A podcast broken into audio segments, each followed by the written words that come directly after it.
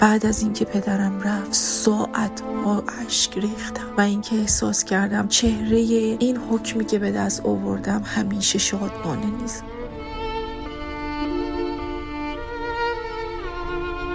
پذیرش سوگواری و استفاده از فرصت و فکر به انگیزه و هدف واقعا مواردی که به من کمک کردن تا این دوران تلخ رو پشت سر بذارم.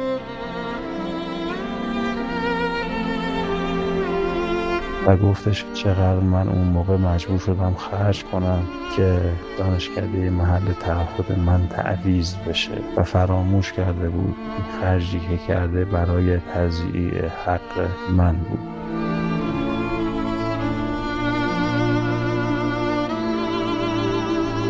توی بخش اندو گرافی رو ظاهر می‌کردم. به دوستان می‌گفتم که اگر اوور یا آندر باشه من ترجیح میدم توی اتاق تاریک بمیرم تا اینکه در بیام بیرون و ببینم با چی قرار مواجه بشم.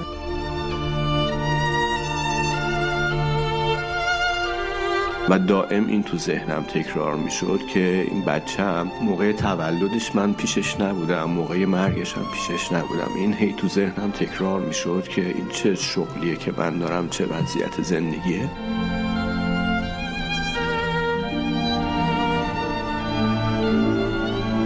گاهی اوقات فکر می‌کنم همه ما باید همه کار و زندگیمون ول بکنیم بیفتیم دنبال عدالت.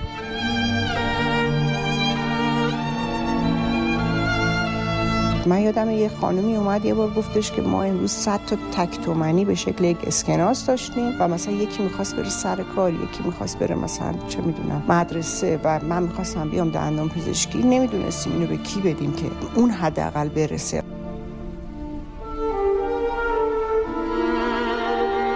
هیچ کس بی رحمتر از سرزنشگر درونی نیست. با کلمه زنجیر می‌سازد و دست و پا را تویش قفل می‌کند و روی زمین دنبال خودش می‌کشد.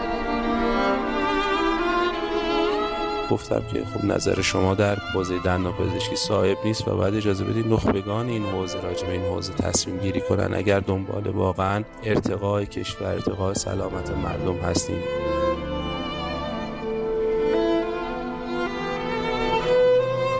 اتفاق بسیار بسیار ناگواری بود اتفاق تلخی بود برای همه ما و به خصوص در شروع سال تحصیلی و شروع ترم این یکی از تلخترین خاطراتی هست که من از دوران تدریس خودم در این دانشگاه دارم.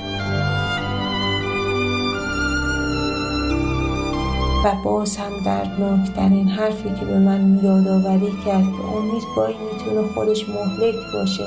و می‌تونه یک تیر باشه مثل همون تیری که یک روز کمانه کرد و بیرحمانه پلک و عدسی و شبکه اون جوان رو از هم درید.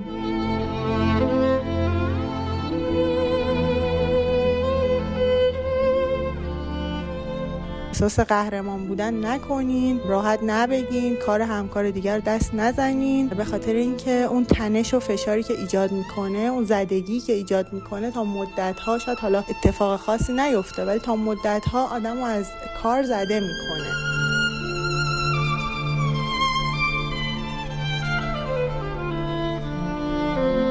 خلاصه که مشکلات و تلخکامی ها توی کار ما کم نیست اما همیشه یه سری چیزهای خوشحال کننده و شیرینی هایی وجود داره که این تلخکامی ها رو از یاد ما می‌بره یا کمرنگ ترش می‌کنن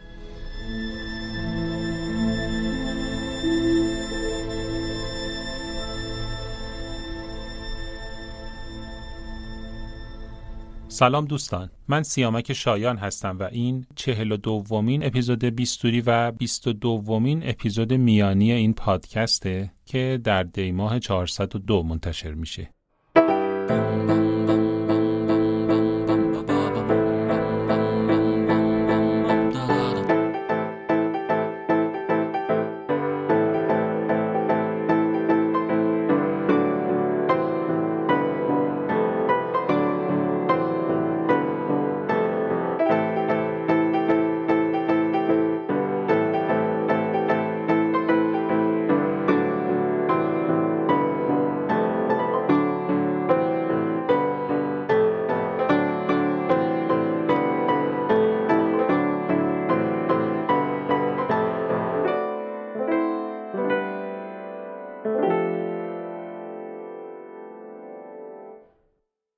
در اپیزودهای میانی پادکست بیستوری که بیستوری پلاس نام دارند شما شنونده خاطرات و تجربه زیسته دندان پزشکان از یک موضوع واحد هستید. تلخکامی ها عنوان اولین اپیزود میانی پادکست بیستوری بود که سال گذشته و در اوج جنبش اعتراضی محسا منتشر شد. در روزهایی که کام مردم ما بیشتر از هر زمان دیگری تلخ بود، از دوستان دندان پزشکمون خواستیم از تلخی ها بگن. از یکی از تلخترین و در عین حال به یاد ماندنی ترین خاطراتی که در زندگی حرفه‌ای خودشون به یاد دارند. این اپیزود با استقبال چشمگیر مخاطبان همراه شد. به شکلی که هنوز پس از گذشت یک سال و انتشار بیش از چهل اپیزود همچنان یکی از پرشنونده ترین اپیزودهای پادکست بیستوریه. این بار در حالی که بیشتر از یک سال از انتشار اپیزود تلخ کامی ها میگذره و در حالی که همچنان کام مردم ما بابت اتفاقات ناگوار و پی در پی تلخه بر اون شدیم بخش دوم این اپیزود رو هم تهیه و منتشر کنیم تا همراه هم دردها و رنجها و خاطرات تلخی رو مرور کنیم که خیلی از ما در زندگی حرفه ایمون به عنوان یک دندون پزشک با اونها مواجه شدیم. یادآوری اونها همچنان قلبمون رو آکنده از اندوه می‌کنه. اجازه بدید تشکر کنم از دوستانی که سخاوتمندانه خاطرات و تجربه خودشون رو در این موضوع با ما به اشتراک گذاشتند و در تهیه و انتشار این اپیزود سهیم بودند. بریم برای شنیدن تلخکامی های دوم که در قالب اپیزود چهل و دوم پادکست بیستوری به شما تقدیم میشه.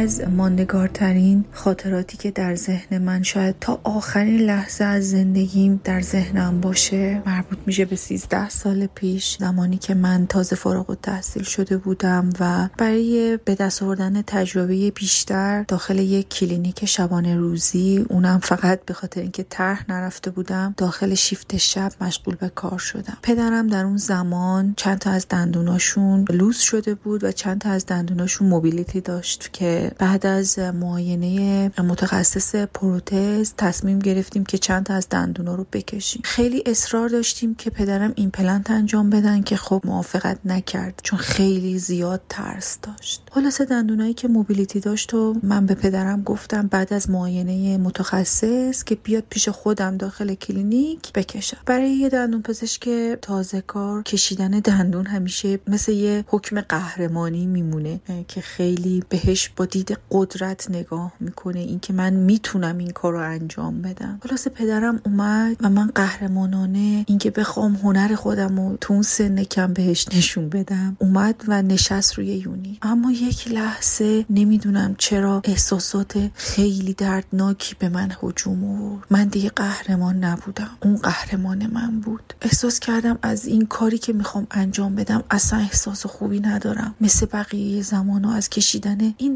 دندونای لق باید کشیده بشه. اصلا احساس خوبی ندارم. خلاص خودم رو جمع کردم و بعد از اینکه بیهسی و تزریق کردم توی چشمایی که واقعا هیچ وقت یادم نمیره و چقدر مظلومانه نگاهم می‌کرد بعد از زدن بیهسی دندونای پدرم رو کشیدم. گاز استریل گذاشتم و پدرم بلند شد از من خدافزی کرد و رفت. چون من توی کلینیک باید توی شیفت شبم میموندم. بعد از اینکه پدرم رفت احساس خیلی بدی به من دست داد. دیگه احساس لذت قهرمانی نبود و تصویری از غم شدید توی ذهنم وارد شد. و بعد از اینکه پدرم رفت ساعت ها اشک ریختم و اینکه احساس کردم چهره این حکمی که به دست آوردم همیشه شادمانه نیست و گاهی بسیار چهره غمگین و وحشتناکی داره. پدرم و دو ماهه که از دست دادم و هر بار یادم به اون روزی که دندوناشو از دهانش خارج کردم و اون چشمای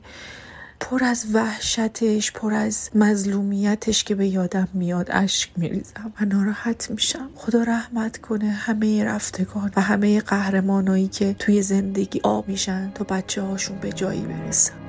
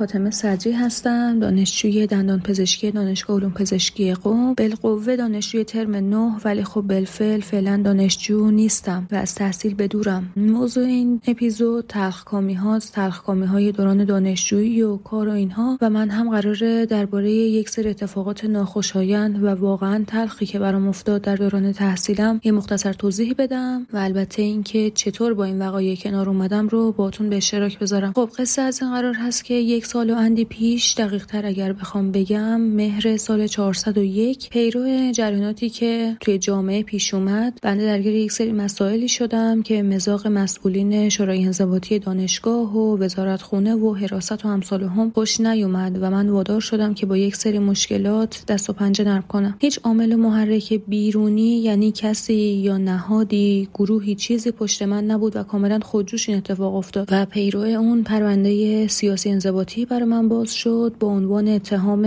رهبری اعتصابات در دانشکده و ایجاد اخلال در نظم و امنیت ملی و اینها. پرونده به جریان افتاد و من رفت آمدها رو به کمیته انضباطی و معاونت فرهنگی داشتم و حتی یه روز که داشتم می‌رفتم دانشکده صبح زود بود کلاس داشتم. حراست جلوی در دانشکده جلوی من رو گرفت و گفت که اجازه ورود نداری و من مدتی رو نذاشتن برم دانشگاه همون ابتدایی کار. گذشت و گذشت دیگه ما رفت و آمدها رو داشتیم. جلسه بدوی تشکیل شد حکم بدوی صادر شد که خب متاسفانه اخراج بود. من می‌دونستم که به احتمال 99 درصد حداقل اخراجی در کار نخواهد بود و در نهایت اخراج نمیشم. ولی خب اصل موضوع اینجا بود که من وقتی به این فکر می‌کردم که حکم بدوی رو وقتی انقدر سنگین دادن قطعا پس از هر چقدر هر میزان زیادی تخفیف هم که شامل حال این پرونده بشه باز هم حکم نهایی چیز سنگینی خواهد بود. یعنی دو ترم سه ترم تعلیق دیگه قطعا به اصطلاح اتفاق میفته و این اون چیزی بود که من ازش خیلی واهمه داشتم و مدام بهش فکر می‌کردم که این تهش قراره چی بشه؟ آخرش قراره که چجوری به اصطلاح من تا چه مقداری مگه می‌تونم کم بکنم این حکم رو؟ خلاصه ما رفتیم و اومدیم. حکم تجدید نظر اومد و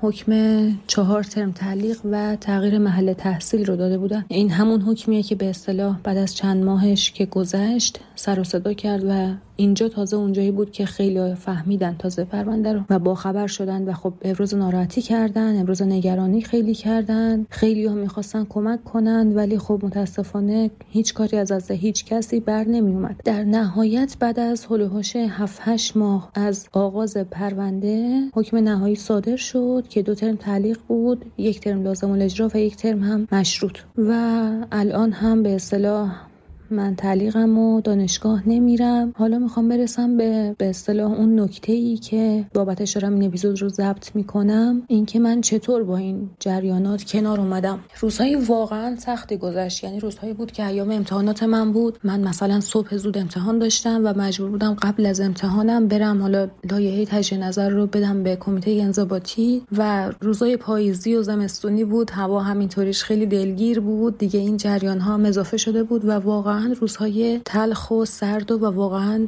تنهایی گذروندم. اصلا واقعا تحملش راحت نبود. به قول یه گفتگویی بود که می‌گفت چقدر سخت بود تاباوریش چقدر قدرت می‌خواست و واقعا این هم همینطور بود. ولی خب چیزی که واقعا باعث می‌شد با فکر بهش آروم بشم تو اون روزا و البته هنوزم همینطوره این بود که من دینم رو ادا کرده بودم. و خب هر چیزی قاعدتا هزینه ای داره. هیچ چیزی بدون هزینه به دست نمیاد. و سعی کردم من به فال نیک بگیرم این مدت رو و نیمه پر لیوان رو نگاه بکنم. به این صورت که سعی کردم از این چند ماهی که از فضای دانشگاه بدورم و دانشگاه دیگه قرار نیست خب قاعدتا وقت من رو بگیره و time زیادی من آزاد خواهم بود که این زمان رو چطور بگذرونم. و من خیلی سعی کردم که این فرصت رو غنیمت بشمرم که روی سایر مهارتام تمرکز بکنم. کتاب کتابایی که همیشه دوست داشتم رو بخونم سعی کنم به یه منبع درآمد جانبی فکر کنم اندوخته مالی رو به اصطلاح افزایش بدم زبانم رو تقویت کنم یک سری مهارت های حرفه دندون پزشکی رو به اصطلاح گسترش بدم و امثال هم. انقدری که وقتی دوستان بهم میگن خب خوب داری برای خودت به اصطلاح استراحت می‌کنی یا نمیای دانشگاه؟ ولی و واقعا تو اینجور مواقع باید بگم که نه بابا استراحت چی؟ انقدر که وقت خودم رو پر کردم با موارد مورد علاقم و علاقه مندی هم واقعا. و الان که اینجام و یک سال و اندی میگذره از اون جریان از آغاز اون جریان در واقع. حالم خوبه و تقریبا recovery شدم. البته که دارم با پیامداش همچنان دست و پنجه نرم می‌کنم و therapist و این حرف ها ولی خب مگه چند بار اصلا پیش میاد که آدم حین دوران تحصیلش تعلیق بشه؟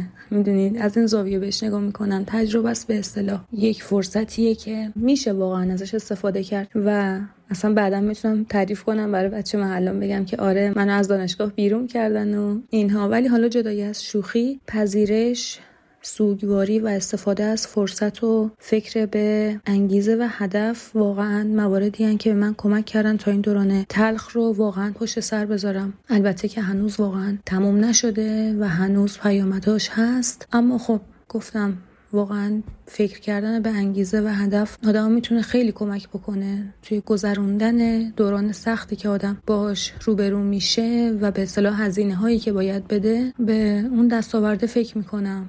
و مهمتر از اون واقعا غنیمت شمردن این فرصته که من به این فکر می‌کنم که خب من الان توی این سن قرار بود که تا دو سه سال آینده همچنان تایم زیادی رو واقعا بابت دانشگاه صرف کنم و اینکه بخوام به علاقه مندی هم و مهارت های جانبیم واقعا بخوام فکر کنم و روشون وقت بذارم واقعا اونقدر اصلا برام مهیا نبود. چون دانشگاه وقت زیادی از آدم می‌گیره و خب بعدش هم که باید سریعا وارد فضای کار می‌شدم و اینها. ولی خب الان یک استوپی می‌خوره این ماجرا. البته که خب این یکی از تبعات خیلی واضحش اینه که خب من قطعا دیرتر فارغ التحصیل میشم و این خب برای هر کسی سخته. مخصوصا برای منی که خیلی اتفاقا برام مهم بود که هر چقدر سریعتر فارغ التحصیل بشم و وارد فضای کار بشم. ولی خب این ماجرا اون رو به تعویق انداخت برای من. اما خب میگم یعنی بی ثمره نیست می‌دونید؟ یعنی هزینه ایه که دستاوردهای ارزشمندی داره. و فکر کردن به این می‌تونه خیلی حال آدم رو واقعا تغییر بده و دگرگون بکنه. و این اپیزود رو ثبت کردم برای اون افرادی که ممکنه خدای نکرده با یک سری وقایع مشابهی به اصطلاح روبرو بشن این دوران کارشون تحصیلشون یا هر چیز دیگه ای یعنی اتفاق براشون بیفته که اون روندی که درگیرش هستن رو متوقف بکنه و مانع جلو رفتنش بشه. ولی خب واقعا میشه از خیلی از فرصت ها استفاده کرد. این حرفم اصلا شعار نیست. و این کاریه که واقعا انجام دادم الان توی این چند ماهه و الان دو سه ماه آخر دیگه این ماجراست. ولی همین واقعا همین مواردی که عرض کردم گسترش دادن مهارت ها قنیمت شمردن این فرصت فکر کردن به انگیزه و هدفی که داشتم همه اینها مجموعا باعث میشه که آدم بتونه اون دوران سخت و تلخی که باهاش مواجه میشه رو بتونه از سر بگذرونه. امیدوارم که مفید بوده باشه صحبت هام و البته تجربه ای که تجربه ناخوشایندی که واقعا داشتم. امیدوارم حتی اگر یک نفر هم شده حتی اگر درصدی واقعا این اپیزود بتونه بهش کمک بکنه این دیگه میشه فبه ها این دیگه همون دوباره انگیزه و ارزشی میشه برای من که هزینه هایی که دارم میدن رو برام واقعا تسهیل می‌کنه و متشکرم از اینکه گوش دادید. شبتون بخیر باشه. خدا نگهدار.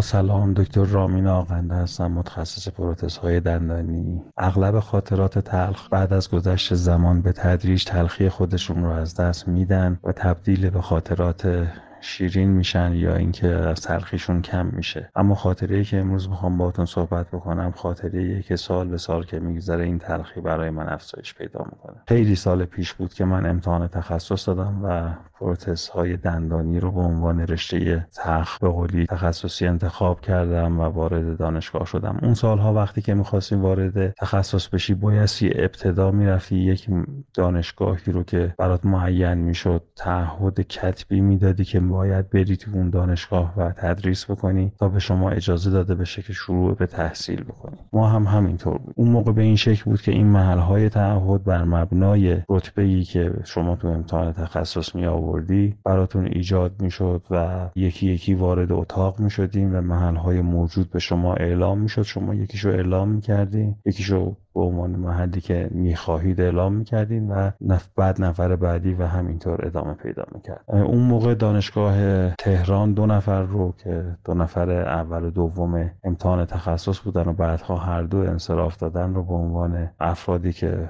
برتر بودن و دانشگاه تهران رو انتخاب کردن به عنوان محل تعهد خودشون قبول کرد. از کسانی که تهران رو می‌خواستن من نفر بعدی بودم که ساکن تهران بودم و وقتی وارد اتاق شدم به من گفتن که هیچ یک از دانشگاه های تهران جا برای شما نداره. اتفاقی که برای من افتاد این بود که بالاخره مجبور شدم یکی از دانشکده های دندان پزشکی دیگر رو انتخاب بکنم به عنوان محل تعهد خودم. و بعد از اینکه این محل انتخاب شد و رفتم تعهد محضری دادم شروع کردم حدود هشت ماه تحصیل کردم و بعد از شروع هشت ماه بعد از تحصیل من خبردار شدم که یکی از همکلاسیان خودم که البته رتبه پایینتری از من داشت چند رتبه از من پایینتر بود توی امتحان ورودی رو یکی از دانشکده های دندان پزشکی تهران به عنوان محل تعهد خودش انتخاب کرده و رفته اونجا تعهد داده. من اون موقع رفتم داخل وزارت خونه و اعتراض کردم که آقا چرا به من گفته شد که تهران جا نداره؟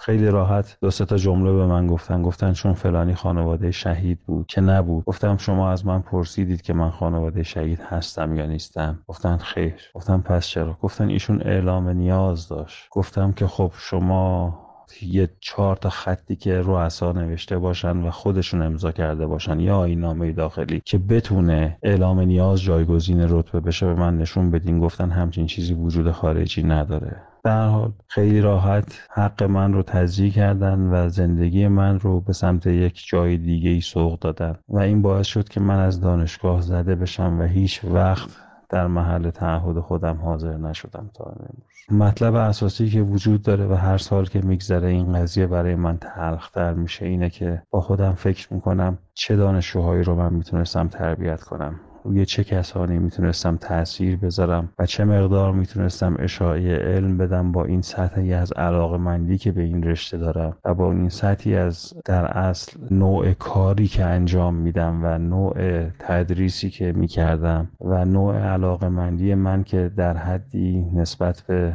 این مسئله که دارم روش کار می‌کنم که مسئله اوکلوژن و دی هستش می‌تونست تو دانشگاه های ایران مفید باشه و یه حرکت ساده چقدر تونست من رو از این مسیر دور بکنه تلخی این قضیه به شدت برای من بیشتر میشه.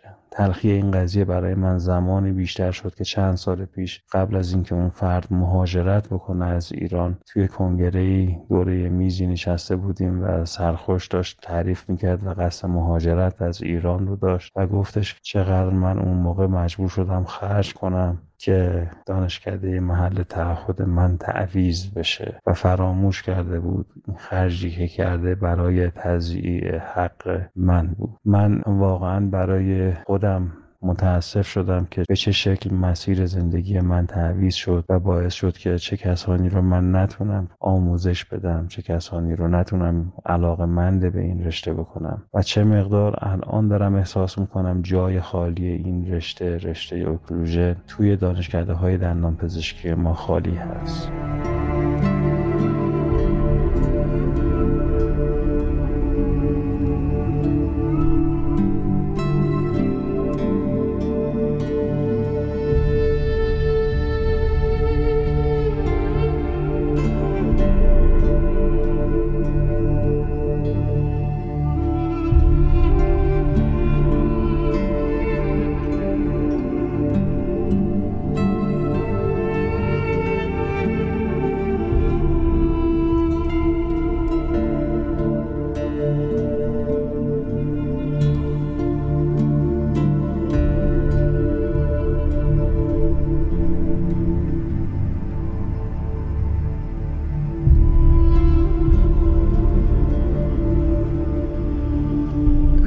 بهار خامنه پور هستم دندون پزشک و شاعر. در حوزه تلخ کامی در دندون پزشکی که داشتم فکر می‌کردم با خودم به یه واقعیت تلخی رسیدم و اونم اینه که تقریبا مواجهه من اصلا با دندون پزشکی که دوران دانشجویی باشه اساسا همش به تلخ کامی گذشته و و شاید هم ادامم داشته به نوعی نمی‌دونم. حالا با دو سه سال اول دانشجو اینا کار ندارم که حالا درس عمومی و فانتوم و اینا هستش. ولی اولین مواجه هم توی کلینیک جایی که دیگه شما توربین به دست می‌گیری و می‌خوای آغاز کنی کار کردن روی در واقع مریض و اینا رو ترمیمی یک من فکر می‌کنم یه box ی می‌خواستم بزنم. حالا class two ی چیزی بود که حالا pulp horn mesiobuccal شیش بالای مریضی رو فکر می‌کنم باعث mechanical exposure شدم. و خب من استاد عزیزمونی که صدا کردم بیاد ببینه. حالا خیلی اون قدرم چیز نبودین الان که دارم فکر می‌کنم می‌بینم خب یه Dycal گذاشت و پر کرد و ولی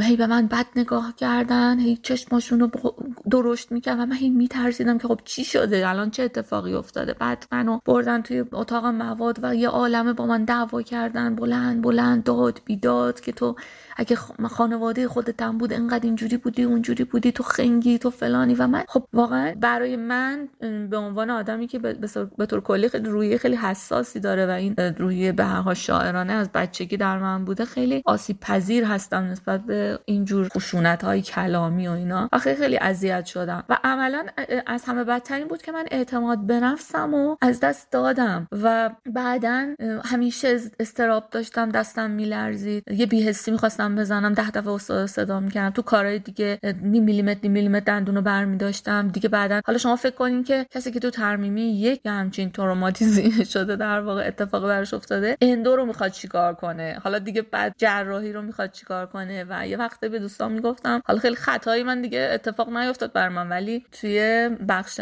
اندو وقتی که توی اتاق تاریک مثلا گرافی رو ظاهر می‌کردم به دوستان می‌گفتم که اگر اوور یا آندر باشه من ترجیح میدم توی اتاق تاریک بمیرم تا اینکه در بیام بیرون و ببینم با چی قرار مواجه بشم. یا اینکه تو بخش پروتست بعد از یک ماه که مریض رو کشوندی آوردی بردی قالب گرفتی چون کاسب کارابلی رو روی روکش موقتش در نیاوردی روکش تو بگیرم پرت کنن توی سطل آشغال و بعد تو بیخت کنن تحقیرت کنن و, و واقعا به معنای وجود با تمام وجود می‌تونم بگم که من آزار دیدم و فکر می‌کنم و چون آدم کمالگرایی هم بودم و از یک در واقع موفقیت تحصیلی هم اومده بودم تو اون دانشکده خیلی بخشی نبود که در واقع من توش به گریه نیفتم و حتی دیگه علاقه به اون که بخوام بخونم درس رو و نمره های مثلا حالا غیر از کار عملی مثلا بخوام نظری خوب بگیرم اینها هم در من کم کم از چیز از بین رفته بود و واقعا تا ترم ده که من برم بخش اطفال و اونجا اعتماد به نفس گم شده خودم رو کمی پیدا کنم به خاطر اینکه خب منیجمنت هم خیلی خوب بود و با بچه ها خیلی خوب می‌تونستن ارتباط و خب دیگه دندون پزشکی مگه چند ترمه که شما بگین که تنها دلخوشی من توی دانشکده دندون پزشکی شب شعرها دانشجویی بود که اون هم در نهایت به من ضربه زد و یه علازه روحی و عاطفی در نهایت منو دچار چالش های غم انگیزی کرد که یعنی هر چه حساب می‌کنم می‌بینم که من از در دانشکده دندون پزشکی قزوین با یک قلب شکسته روح رنجور و چشمانی اشکبار فارغ التحصیل شدم و هرگز هم فکر نمی‌کنم که دارم بخواد برگردم. حالا چه بخوام ادامه تحصیل بدم چه بخوام یه روزی استاد بشم و اصلا یعنی فقط فکر می‌کنم تموم میشه دیگه. خب بعد بلافاصله تر رفتم و این شهرهای اطراف و حتی روستاهایی که اوسط گوسفند میبردن. و این این بساط یه چیزی که هست اینه که تو حوزه آموزش و پرورش من فکر می‌کنم که این بساط تشویق و تنبیه و از اون بدتر تحقیر در واقع باید منسوخ بشه و اینها روش انسانی نیست. تو کتاب شازده کوچولو میگه که اهلی کردن یعنی ایجاد علاقه کردن و مسئولیت پذیری رو داره یاد میده. به نظر من علاقه مند کردن و مسئولیت پذیری به راحتی کار آدم ها رو راه میندازه و نیازی به روش های یکم غیر انسانی نیست. برای اینکه ما بتونیم مثلا یک دکتر خوب تحویل جامعه بدیم که کارش رو بخواد درست انجام بده. و این بساط تحقیر توی دوران طرح ادامه پیدا می‌کنه با سوء مدیریت و با نگاه هایی که وجود داره. اون کابوس این که شما توی یه روستای دور افتاده ای هستی پزشکی روزی ده تا آدم تو اون منطقه میان میشینن و دندونهایی رو که می‌خوان باید اندو بشه رو می‌خوان بکشن. و توی 47 کیلویی که فرزا از توی توربین نمی‌تونستی توی دانشکده در بیاری بیرون الان مواجهی با اینا. اگه بگی نمی‌کشم دعوا میشه. با بیل کلای میریزن سرت. اگه بگی می‌کشم که خودت به مشکل برمیخوری. و حقوقی که به توی طرحی اون زمان برای ما که اینجوری بود می‌دادن از حقوق اون نظافتچیه در واقع درمونگاه که همتر بود و حرف اون برش بیشتری هم داشت. یعنی اون به راحتی می‌تونست بر تو بزنه. به هر حال اون سیستم اداری و مدیریتی که بهداشت داشت در اون سطح طرح رو هم با ارمغان معده درد عصبی من به پایان بردم. تو درمونگاه ها که کار می‌کنی هم یه چیزایی یاد می‌گیری. شاید خیلی بیشتر از دانشکده یاد گرفت چون حداقل دیگه توبیخ و تحقیر توش وجود نداشت. ولی خب بعدا احساس می‌کنی که دیگه بهت فشار میاد دلت می‌خواد مستقل باشی. حداقل این زجری که می‌کشی پولش مال خودت باشه. دلت به یه چیزی خوش باشه به هر حال توش. و خب چالش های مطب داری تجهیزات thoughts نمی‌دونم پرسنل هممون باهاش به هر حال همه کسایی که این مسیر رو رفتن باهاش درگیر بودن. مریضایی که پولتو می‌خورن نمیدن مریضایی که خودت کاری که دوست داری پرفکت آب در بیاد نمیشه نمی‌تونی. برای کانتکت که نتونستی ببندی برای اندهایی که نتونستی خوب آب چه چجوری روز و شب تو خراب کرد؟ اون فایلی که میشکنه چجوری اتاق و دور سر این چرخونه؟ و درگیری هایی که حالا با مریض ها هست و اینا. به هر صورت هر کسی یه جوری بر اساس اون مدلی که خودش هست با این تلخکامی ها کنار میاد. و خب من چون همیشه نظرم این بوده و من همه یک اعلام کردم که آقا من من شاعری بودم یه غزلی دارم میگم دن شاعری دندان پزشکی را به خود الحاق کرد. یعنی دندان پزشکی به من الحاق شده و یک شاعریه که دندان پزشکی تو مسیر زندگی بهش الحاق شده. الحاقی بدی نیست به هر حال. خدمت بزرگی کار خوبیه. ولی خب برای من رنج های ویژه خودشو داشته و من همیشه با شعر فقط خودمو تسکین دادم. یادم دوران دانشجویی هم این متن فلسفی راجبش نوشته بودم. ولی الان چون دیگه اینا رو پشت سر گذاشتیم و این همه سال کار کردیم و من دوباره به این نتیجه رسیدم که خب تنها پناهگاه هم شعر هست. یه غزلی از مرارت های دندون پزشکی که فکر می‌کنم هم در واقع مشترک بین همه دندون پزشکا هم خیلی برای من اختصاصی تره به خاطر اینکه حالا این روحیه هم داشتم نوشتم که اونو می‌خونم. ای روح سرگردان مرا مبهوت جانانم مکن. ای روح سرگردان مرا مبهوت جانانم مکن جانم به لب آمد از این حرف پشیمانم مکن. من بی عصب می میرم از دردی درون ریشم یا می کشی یا می کشی این گونه درمانم نکن. چون ریشه فولاف ترک در خود شکست قلب من در فصل فیلرهای خود غمگین و گریانم مکن. نه از تو بیرون می شوم نه می توانی بگذری چون قطعه جامانده ای از فایل زندانم مکن. من آن شکاف لعنتی بین تراش و روکشم با کوه سختی از سمان رندانه پنهانم مکن. ای کاش لبخند مرا زیبا بسازی از دلم با روکش مصنوعیت بیهوده خندانم مکن. ای هفته بالا واقعا تمثیل سیب آدمی. ای هفته بالا واقعا تمثیل سیب آدمی. سخت است ای هوای من با پول آسانم مکن. مسواک خود را بد زده بیمار و ما پیغمبریم. در فصل پیچاندن مرا هم دست رندانم مکن. چشم طمع را بسته کن بشنو صدای شانت. از کول و کت افتادم این گونه ویرانم مکن. دست لطیف و عاشقم با تیغ همسایه نشد. در جشن خون و آب و کف ای عشق مهمانم مکن. رویای زیبای مرا در باغ موسیقی و گل از من مگیر و بی جهت دیگر پریشانم مکن. دست من و دست قلم بادا مبارک فصلتی در حفره تنگ دهان درگیر دندانم مکن.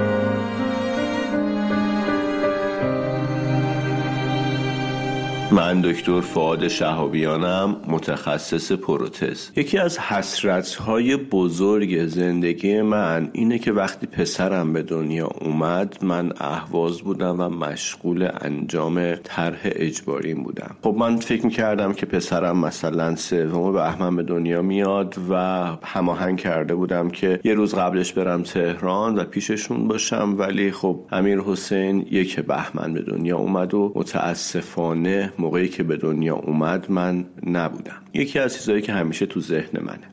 خب همیشه مقصر این مسئله رو حالا دندان پزشکی و اون طرح اجباری و کلا شرایطی می‌دونم که زندگی منو به این سمت سوق داد که تو یکی از مهمترین لحظات فرزندم و همسرم پیششون نباشم. اما داستانی که می‌خوام برای تلخکامی ها بگم هم تقریبا مشابه اینه و مربوط به این داستانه. حالا این داستان تولد رو یادتون باشه. چند سال بعد از این امیر حسین رسید به سن پیش دبستانی و باز من به خاطر همون شرایط که بود. دیگه احواز جا افتادم و اینجا مطب زده بودم. مشغول به ادامه کار بودم. یه روز صبح می‌خواستم برم مطب که موبایلم زنگ خورد. مادر خانومم بود. گوشی رو برداشتم. دیدم که گریه می‌کنه وحشتناک که امیر حسین نمی‌تونست نفس بکشه و خورده به سرسره. بعد گفتم چی شده؟ برام توضیح بدین. گفت حالا قطع کن من بعد برم ببینم چی. فلان گریه می‌کرد. وحشتناک. دیگه من قطع کردم و خودم حالم بد شد. با خانومم تماس گرفتم گوشی رو ور نمی داشت با پدر خانومم تماس گرفتم گوشی رو ور نمی داشت یه فامیلی داریم که پزشک باش تماس گرفتم. گفتم با تو تماس نگرفتن. گفت نه. دیگه گفتم وقتی با اون تماس نگرفتن یعنی کار از کار گذشته. یعنی تو ذهن من امیر حسین دور از جون فوت کرده بود. به خاطر اینکه گفتم ببین چقدر وضعیت بد بوده که با این تماس نگرفتن. بچه نفسم نمی‌تونسته بکشه.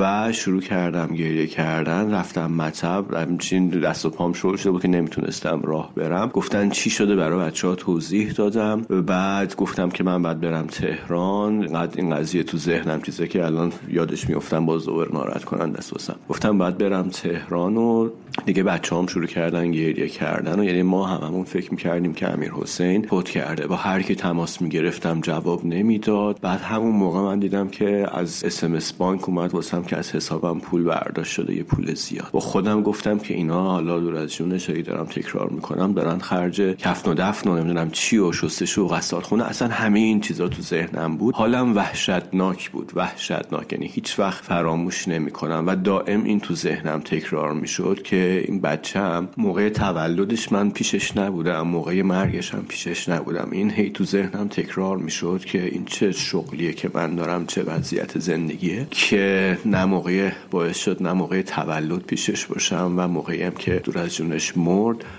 تنها بود. یعنی هی این تو ذهنم تکرار می‌شد تکرار تکرار که بعدش دیگه با هم تماس گرفتن و بعد من گریه می‌کردم گفتم چی شده؟ من دارم میام فرودگاه و اینا. که گفتن آره گوشیامون جا گذاشتیم و این حرفا و امیر حسین سوار داشته سرسره بازی می‌کرده یه میله تیز بوده خورده به کمرش. برای 15 ثانیه نفسش بند اومده که اومدن نمی‌دونم چیکار کردن که دوباره نفسش برگرده و این حرفا. و الان حالا همشون خوبه که من همینجوری اشک میریختم. و براشون توضیح می‌دادم که چی فکر کردم و چی به هم گذشته و چرا گوشی همراهشون نبوده و خلاصه تا یکی دو روز که کلا هشک میریختم خیلی ناراحت بودم. یعنی میومدم خونه توی سکوت خیلی حالم بد می‌شد. چون همش اصلا مثل یه PTSD یعنی مثل اینکه واقعا این اتفاق افتاده باشه و اثرش رو توی روحیه و ذهن من گذاشته باشه. دقیقا همون جوری حالم خیلی بد می‌شد و البته به هیچ کس نمی‌گفتم. چون وقتی من ناراحت میشم خوشم نمیاد که برای کسی توضیح بدم. حتی مثلا میشستم آهنگای غمگین گوش می‌کردم و گریه می‌کردم. کردم. حالا میگم باز اینا رو برای هیچ کس نمی‌گفتم. مثلا آهنگ چاوشی هست که میگه آخه من از دل خوشیام چیزی نگفتم واسه تو چجور باید ببینم کفن شده لباس تو. این اصلا هی تو ذهنم پلی می‌شد و با اینکه می‌دونستم که این یه اتفاقی بود فقط در حد تصور و اشتباه به من گفته بودن و اینا. ولی خب برای من انگار واقعا اتفاق افتاده بود و تا زمانی که برگردم تهران و امیر حسین رو بغل کنم دائما هی مثلا حالم بد بود دیگه اصلا نمی‌خوام راجبش صحبت هنوز من از دل خوشیم چیزی نگفتم واسه تو. چجور باید ببینم؟ کفن شده لباس تو. چشماتو با کن تا برات. از ها چیزی بگم. می‌خوام برات قصه این ابرای پاییزی بگم.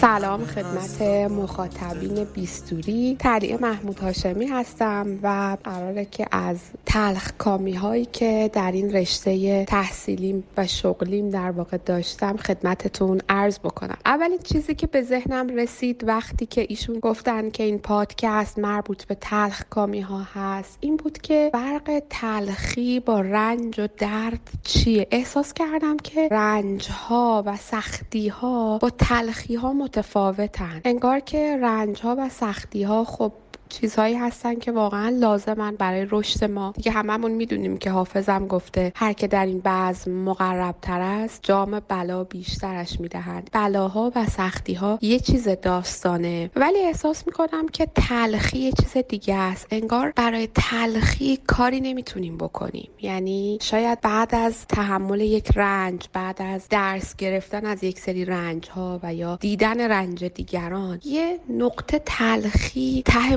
وجودمون میمونه. احساس می‌کنم همین تلخی ها از عمرمون کم می‌کنه و ما عمر جاودان نداریم چون تلخی ها مثل یه نقطه یه چیز ریزی اون گوشه میمونه و رنج در واقع یه هیاهوی بزرگ درد یه هیاهوی بزرگ بلا و سختی هیاهوی بزرگ. وقتی تموم میشه تلخی ماجرا شبیه یه نقطه میشه که ته وجود آدم میمونه و معمولا انگار برای تلخی ها نمیشه کاری کرد. میشه از رنج درس گرفت باش رشد کرد. میشه از سختی ها استفاده کرد جور دیگه استفاده کرد برای رشد یا از این دست کارهایی که باید با رنج کرد و حالا بزرگوارانی که دارن این پادکست رو گوش میدن شاید بهتر از من هم بدونن. به حال منم توی این سن و سالی که دارم یه چند تا رنج گنده قلمبه عجیب غریب داشتم که ازش سعی کردم که بعدش خودم رو بسازم سعی کردم که آدم دیگه بشم. اما این تلخیه انگار نمیشه براش کاری کرد نمیشه ازش استفاده کرد. واقعا تلخیه میمونه. خیلی فکر کردم و گفتم بذار اولین حس تلخم رو تعریف بکنم. در دوره دانشجو من دوره عمومیم رو در دانشگاه آزاد تهران گذروندم و دانشگاه دندان پزشکی. و یادمه که یه بیماری داشتم. یه پسر 17 ساله بود که در واقع کارگر بود و من براش قرار بود که درمان ریشه انجام بدم. انجام شده بود کارش فقط بخش آخر آبچوریشن مونده بود و حالا بزرگواران می‌دونن که چقدر آخرهای ترم کار میفته سخت میشه. ما هنوز تموم نکردیم. ریکوارمنت و یونیت کم بود بود. خلاصه از این داستانا زیاد داشتیم. این پسر از من پرسید که حالا جلسه بعد که قرار شما دیگه کار منو تموم بکنیم من باید یه دندون عقلم برم در بیارم. تو فاصله یک هفته برم دندون عقلمو در بیارم بیام. گفتم آره برو کار تو انجام بده بخش جراحی. دوباره برگرد بخش اندو. هفته دیگه. همین ساعت من برات کارتو تموم کنم. بعد رفته بود بخش جراحی و اینا دچار تریسموس شده بود. حالا اینو برای مخاطبین غیر دندان پزشک میگم که در واقع گاهی اوقات در حین جراحی پیش میاد اتفاق اتفاقاتی میفته که فرد یه مدتی نمی‌تونه دهانش رو باز بکنه به طور کامل. دیگه حداقل یه هفته ده روز باید زمان بگذره. بعضی اوقات طولانی تر هم میشه. یک ماه دو ماه که فرد نمی‌تونه کامل دهانش رو باز بکنه. در اثر حالا اون ساید افکتای بعد از جراحی دندون عقل و این داستانا. این بنده خدا رفته بود این کار انجام داده بود. وقتی که برگشت بخش اندو دیدم دهانش باز نمیشه. من خیلی عصبانی شدم. گفتم که آقا چرا دهانتو باز نمی‌کنی؟ کار تموم گفت والا من از وقتی که رفتم دندون عقلم و جراحی کردم دهنم باز نمیشه. خلاص استاد بیا و اینا گفتن بله این حداقل باید یه هفته ده روز صبر بکنه. هم من خیلی عصبانی شده بودم چون آخر ترم بود بعد دوباره یه وقت اضافه می‌گرفتیم از بخش و نامه نگاری و دیگه من نامه گرفته بودم که ایشون تریسموس داشته رفتم آموزش اینا که در واقع تو امتحانات دوران امتحانات که دیگه بخش نیست من اجازه بدن مثلا روی یکی از یونیت ها کار ایشون رو انجام بدم. خیلی دنگ و فنگ داشت. ایشون باید یه جایی رو امضا می‌کرد معاینه می‌کرد و اینا. وقتی که داشت می‌رفت یه پسر 17 ساله بود و خیلی از این آدما بود که وقتی چشاشون نگاه می‌کنی احساس می‌کنی آدمای عمیقی یعنی یعنی بعضی اوقات همون رنج هایی که گفتم آدم از آدم های عمق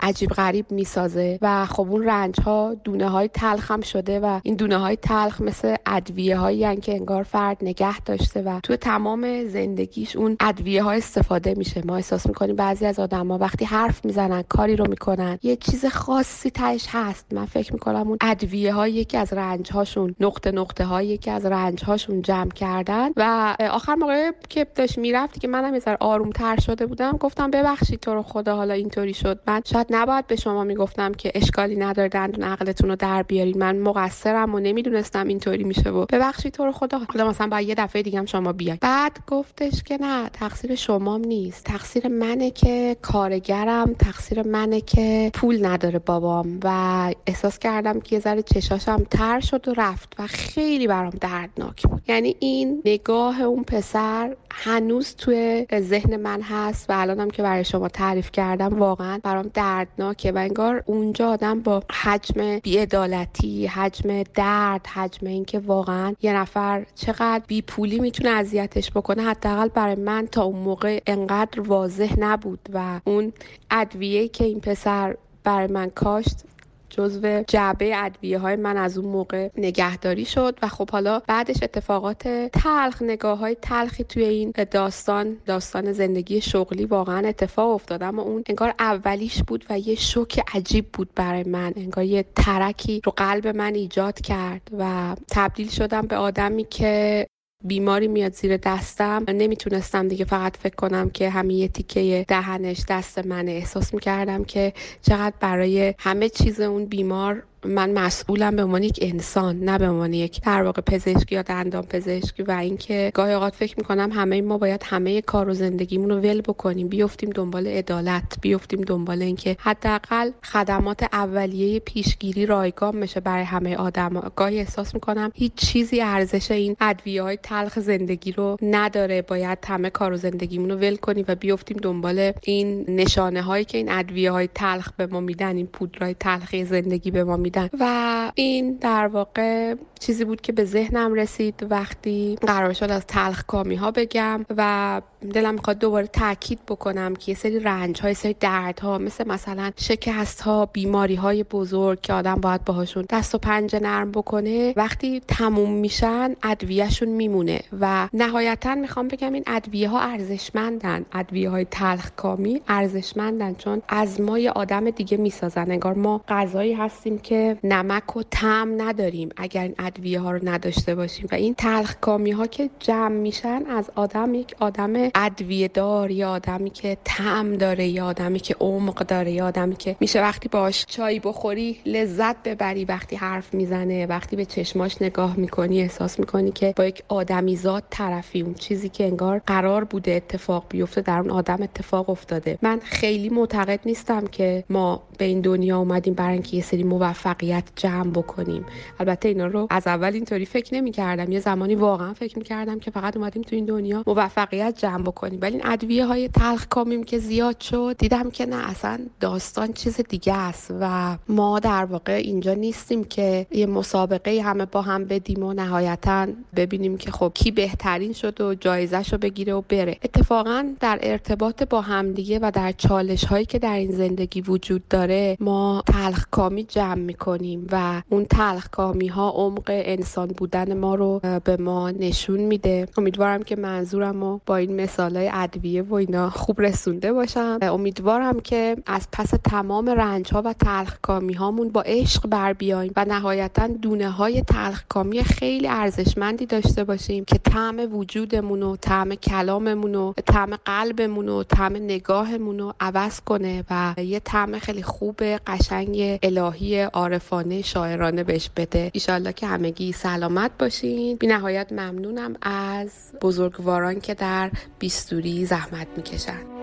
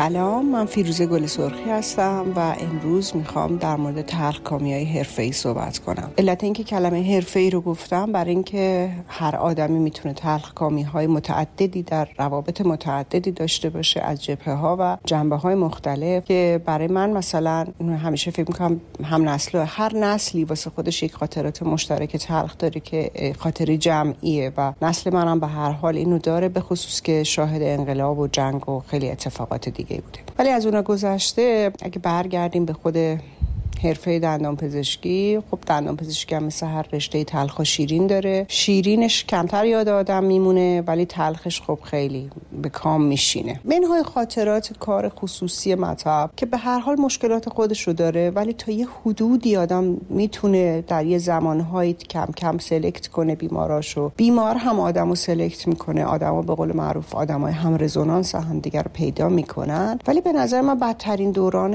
اگه بخوام به عنوان تلخی بگم بگم دوران طرح بود واسه من. من طرحمو در اطراف تهران جنوب شرق تهران گذروندم و چون اون منطقه فقر فرهنگی و فقر مادی خیلی زیادی داشت و خیلی خیلی خانواده ها مهاجر از تهران بودن به جهت اینکه دیگه در تهران نتونسته بودن تاب بیارن از جهت اقتصادی خیلی شرایط ویژه‌ای داشت. یعنی اهالی مثلا شهر کسایی که مهاجر بودن رو قبول نمی‌کردن مهاجرام اونا رو قبول نداشتن. شرایط فرهنگیشون جالب نبود و چیز عجیبم این بود که این شهر کلا اون منطقه نزدیک 70 80 سال بود که و بیشتر که تبعیدگاه حساب می‌شد. یعنی هر حکومت و دولتی که اومده بود هر قومیتی رو که خواسته بودن تبعید کنن که هم کنار دستشون باشه هم بتونن دور و نزدیک نگهش دارن یک قومیتی رو اونجا ساکن می‌کردن. مثلا این اقوام مختلف هم درش بودن. با هم یک دستی نداشت. همه اینا در مجموع یک ملغمه ساخته بود که از جهت فرهنگی خیلی پیچیده بود. و برای من که بی تجربه بودم اطلاعاتی نداشتم. واقعا یک جامعه خیلی سخت بود درک کردنش. خوب یادم سال 78 که در تهران دانشجوها خیلی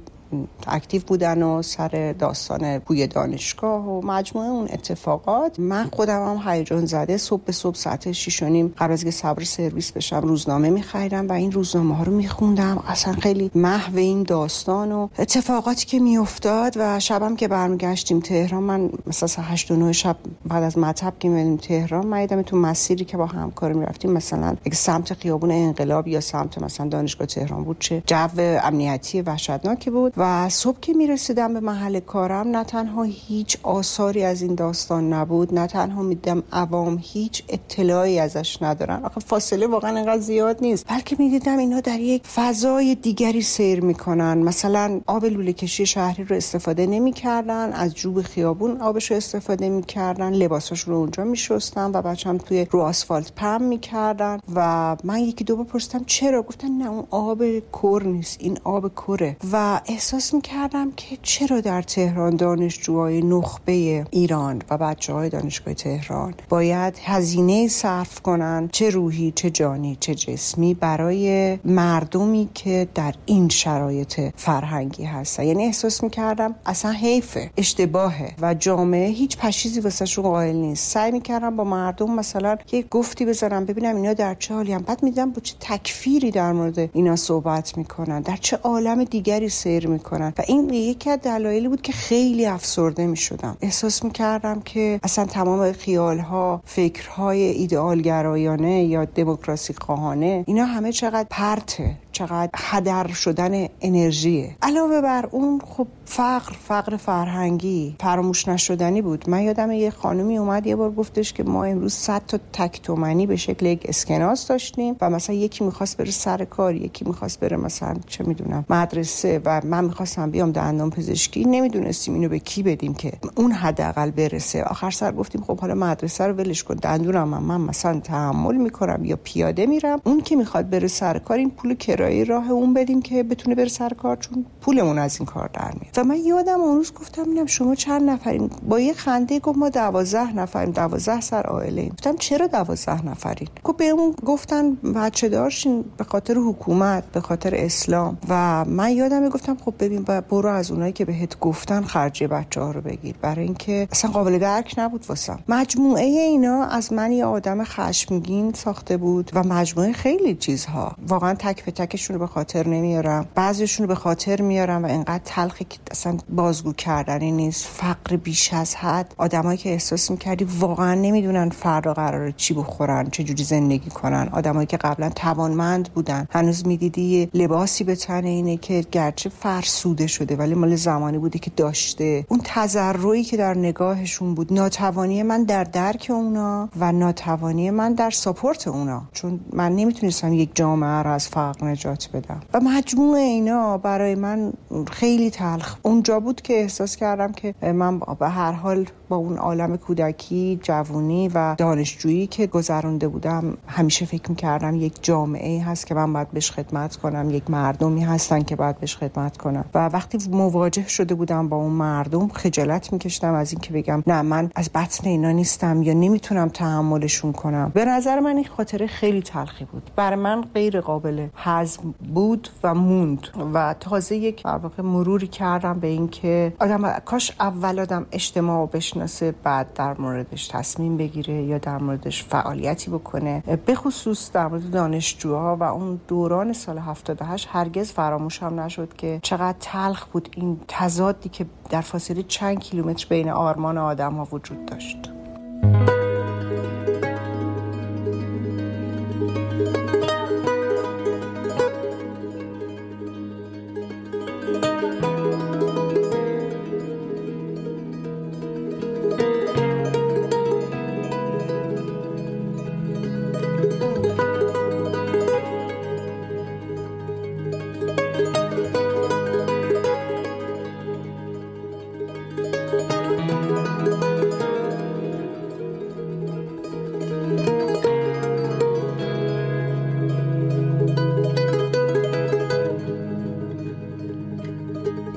اگر شما هم حوالی غروب حدود 20 سال پیش از خیابان یخچال قزوین رد شده باشید حتما نگاهتان به یک آدم از زیر آوار بیرون آمده افتاده. آدمی که سنگینی آوار یک زلزله چند ریشتری را از روی روحش کنار زده بود و ویرانتر از برلین و بم و غزه توی پیاده رو راه می‌رفت. راه می‌رفت تا زنده بماند. من آن آدم بودم. پسری 20 ساله که پیاده رفتن از دانشکده تا خوابگاه برایش چیزی بود شبیه کپسول اکسیژن روی صورت. اگر نگاهتان برای لحظه به او افتاده باشد حتما ثانیه بعد فراموشش کرده اید من هم خیلی سعی کردم فراموشش کنم اما نشد. نمی شود من 20 سال پیش گند بزرگی زده بود. گندی که یادآوریش هنوز هم آزارم می دهد مسعود 20 سال پیش جفنگ ترین عراجیفی را که ممکن است به ذهن یک دانشجوی سال اولیه دندان پزشکی برسد درست وسط جزوه درس ویروس شناسی علوم پایه نوشته بود و کپی کرده بود داده بود دست تمام دخترهای کلاس. کی؟ همان ترم های اول و دوم که توی سلام و خداحافظی هم شرم و گیج و گنگی از نگاه آدم فواره می‌زند بیرون. جزوه نویسی هر درسی هر بار به کسی میافتاد و نوبت من که شد خلاقیتم گل کرد. خیر سرم خواسته بودم جزوه متفاوتی بنویسم که اتفاقا نوشتم. همیشه از کلیشه و تکرار بیزار بودم و با خودم گفتم بگذاری که از خشکترین و زمخترین درس های علوم پایه را طنزآمیز بنویسم. ویروس شناسی بود و بحث بیماری بوسه. kiss disease. بقیهش را احتمالا خودتان می توانید حدس بزنید. یادم هست جفنگیاتی که نوشتم راجع به ازدواج با کسی بود که یک مرتبه سر عقل و درست لحظه بالا زدن توری می‌فهمید بیماری kiss disease دارد و کاخ آرزوهایتان ویران می شود این چیزها رو درست وسط یک بحث جدی نوشتم. می‌خواستم خوشمزگی کنم و قریحه طنز خودم را امتحان کنم که کردم. از آنجایی که کلا مردم شب آخریم و خواندن جزوه ها هم مثل تمام تاریخ ما موکول شده بود به شب آخر تا روز امتحان پایان ترم کسی واکنشی نداشت. زلزله از لحظه ورودم به سالن آزمون شروع شد. نگاه های سنگین و همکلاسی هایی که راهشان را کج می کردن پیش لرزه های ماجرا بود. اما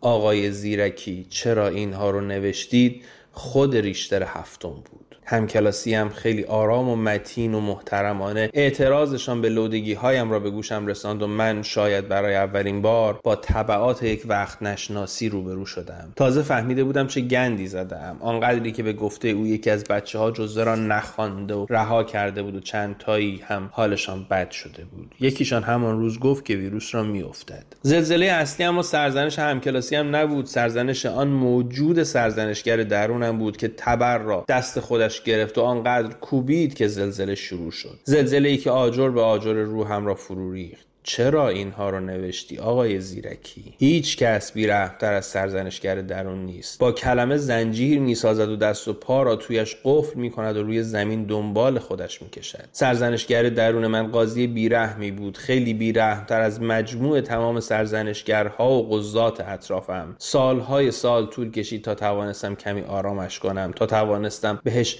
بفهمانم که تجربه گری یعنی قدم به قدم شکست خوردن و یاد گرفتن و شناخت؟ چه شناخت خودمان باشد و چه دیگری فرایند پراسیبی است؟ خیلی طول کشید تا توانستم به قاضی بیرحم درونم حالی کنم که اگر آن روز آن عراجیف را ننوشته بودم حالا این چند داستانی که دوستشان دارم را هم نداشتم.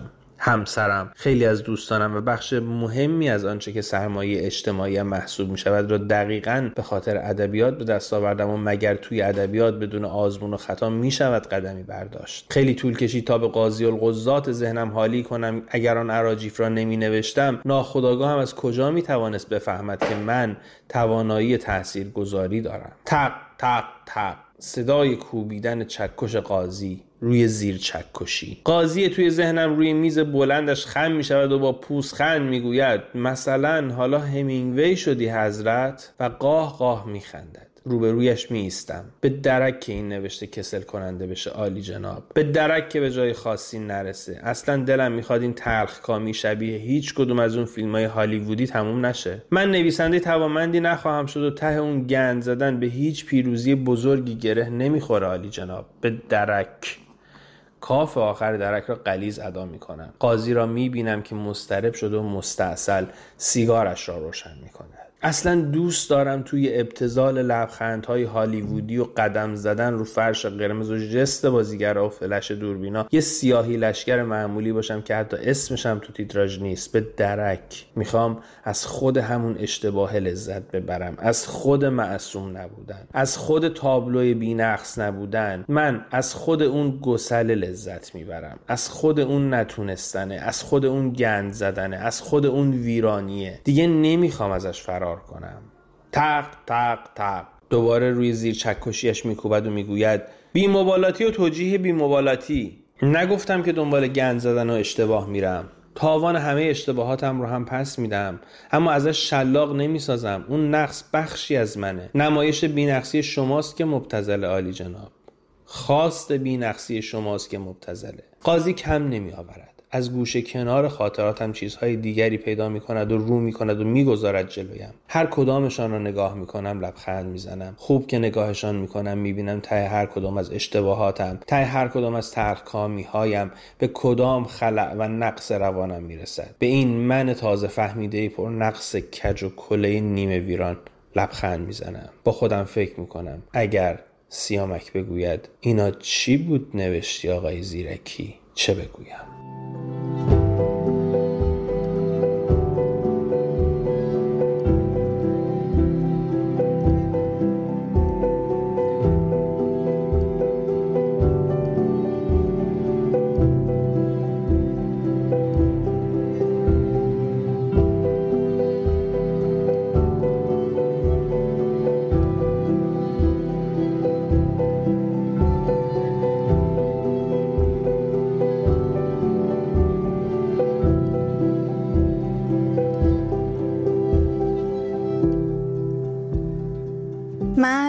یوسف نژاد دندون پزشک عمومی هستم و می‌خوام درباره تلخکامی هایی که توی محیط کار تجربه کردم صحبت کنم. موضوعی که همیشه نه تنها توی محل کار بلکه توی کل جامعه برای من غم انگیزه والدین بیمسئولیتن. والدینی که بچه دار شدن و یک تسک و بچه رو یه اسباب بازی می‌بینن. والدین حداقل مسئولیتی که دارن برقراری رفاه نسبی برای کودکیه که خودشون به وجود آوردن. حالا چه از لحاظ فرهنگی چه از نظر مالی. اما چیزی که تو محل کار می‌بینیم فرسخ با این استانداردها فاصله داره و اتفاقا کسانی فرزندآوری بیشتری دارن که از همین قشرهای بیمسئولیت هستند. خانواده های با اقتصاد شدیدن ضعیف که پنج فرزند دارن و توانایی خرید خوراک اونا هم ندارن چه برسه به رعایت بهداشتشون و درمانشون. خانواده های افغان بدون شناسنامه که حتی در آینده توانایی ایجاد شانس ادامه تحصیل و بهبود آینده هم برای فرزندانشون ندارن ولی باز هم تعداد زیادی فرزند میارن که هیچ کاری براشون نمیشه کرد.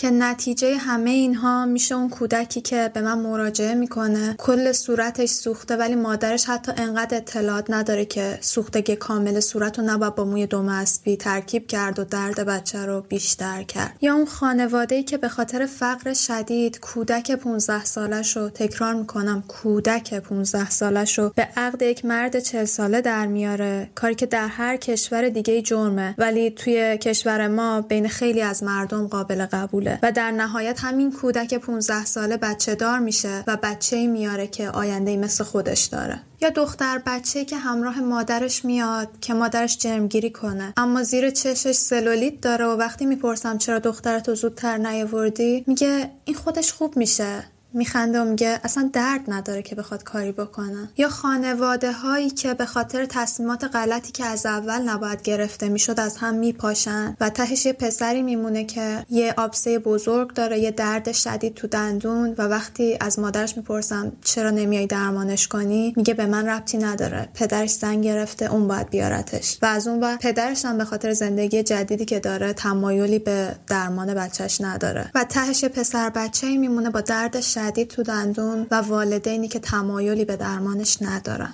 و جملاتی که هر روز میشنویم و دیگه برای ما عادی شده. مثل بکش بره شیری در میاد. قطره آهن خورده اینطوری شده. خودش بچه بدیه مسواک نمی‌زنه. اصلا جنس دندونای ما خوب نیست. و هزار تا جمله دیگه که باعث میشه مسئولیت رو از روی خودشون بردارن و همه تقصیرات بیفته گردن اون بچه کوچیک یا اون دندونی که جنسش خوب نیست. و در ادامه بذارین یه خاطره براتون تعریف کنم که حالت اگزاجره تمام این چیزهایی که گفتم. من خیریه هایی که میرم خب تمام این چیزها رو تو بدترین حالت می‌بینم. ولی بدترین چیزی که دیدم توی جنوب کشور بوده که یه دختر 15 ساله یه روز با سه تا از برادراش اومد که از خودش کوچیک‌تر بودن. و اینطوری بود که انگار اون والد اون سه تا بچه بود و همش مواظب بود که اونا جایی نرن. در حدی که موقعی که داشتم براش کار می‌کردم اون سه تا بچه پیشم نشسته بودن. حالا مشکلش چی بود؟ مشکلش پوسیدگی های خیلی خیلی شدید بود. یعنی با نمای مفمف اومده بود. نمایی که یه فردی که اعتیاد چند ساله داره باهاش مراجعه می‌کنه نه یه بچه 15 ساله.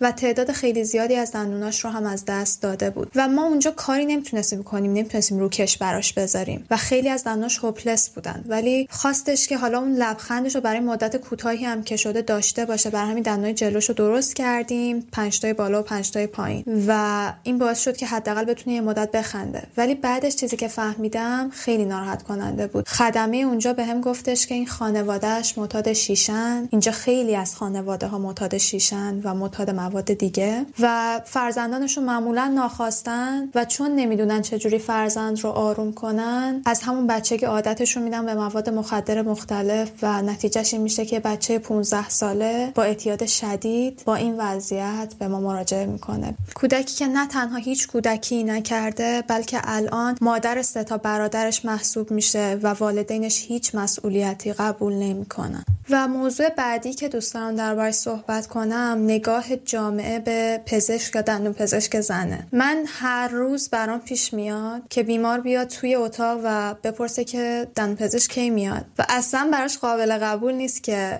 زنی با جسه من دندون پزشکش باشه. و حالا من این چیزا رو می‌تونم قبول کنم یا ازش بگذرم. میگم شاید حالا همچین چیزی ندیدن. ولی توهیناشون رو واقعا گاهی نمیشه تحمل کرد. اتفاقا به تازگی بیماری داشتم که خودشون با طرح درمان وارد مطب شدن و گفتن این دندون رو بکش. و گفتم بذارین معاینتون کنم. و دندون شیش پایینشون بود که حتی پوسیدگی خیلی شدید هم نداشت و نیاز به اندو داشت. و گفتم این دندون شما کشیدنی نیست نیاز به اندو داره. من دندونی که کشیدنی نیست رو نمی‌تونم بکشم. گفت دفعه قبلم یه دندون پزشک خانم همینو به هم گفت ولی رفتم یه جای دیگه دندونمو برام کشید. گفتم خب حتما دندونتون کشیدنی نبوده که براتون نکشیدن. این دندونتون هم همینطوره کشیدنی نیست. اینجا نمیشه براتون بکشم. و بعدش دعوا شروع شد. شروع کردن داد و بیداد که همیشه گفتم هیچ زنی نباید پزشک و دندون پزشک بشه. چون شما زور ندارین دندون بکشین. ما رو میفرستین این ور ور. لطفا اون مدرک تو بنداز دور. و خب این چیزی نیست که من یه بار بشنوم یا دو بار بشنوم. چیزی که هر هفته هر روز تکرار میشه. و همش هم به خاطر فرهنگ و نگاه جامعه به زنه و به این سادگی قرار نیست تغییر کنه ولی امیدوارم با گذشت زمان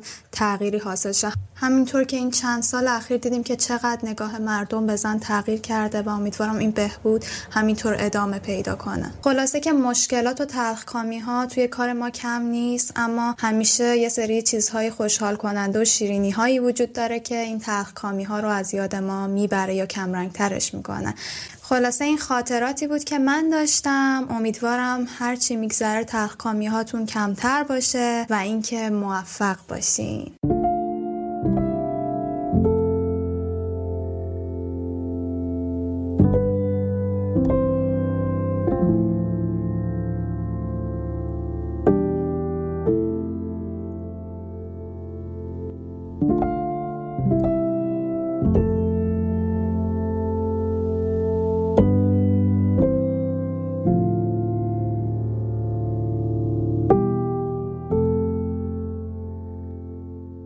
من مهدی کت خدازاده هستم استاد گروه پریودانتیکس دانشکده دندان پزشکی شهید بهشتی.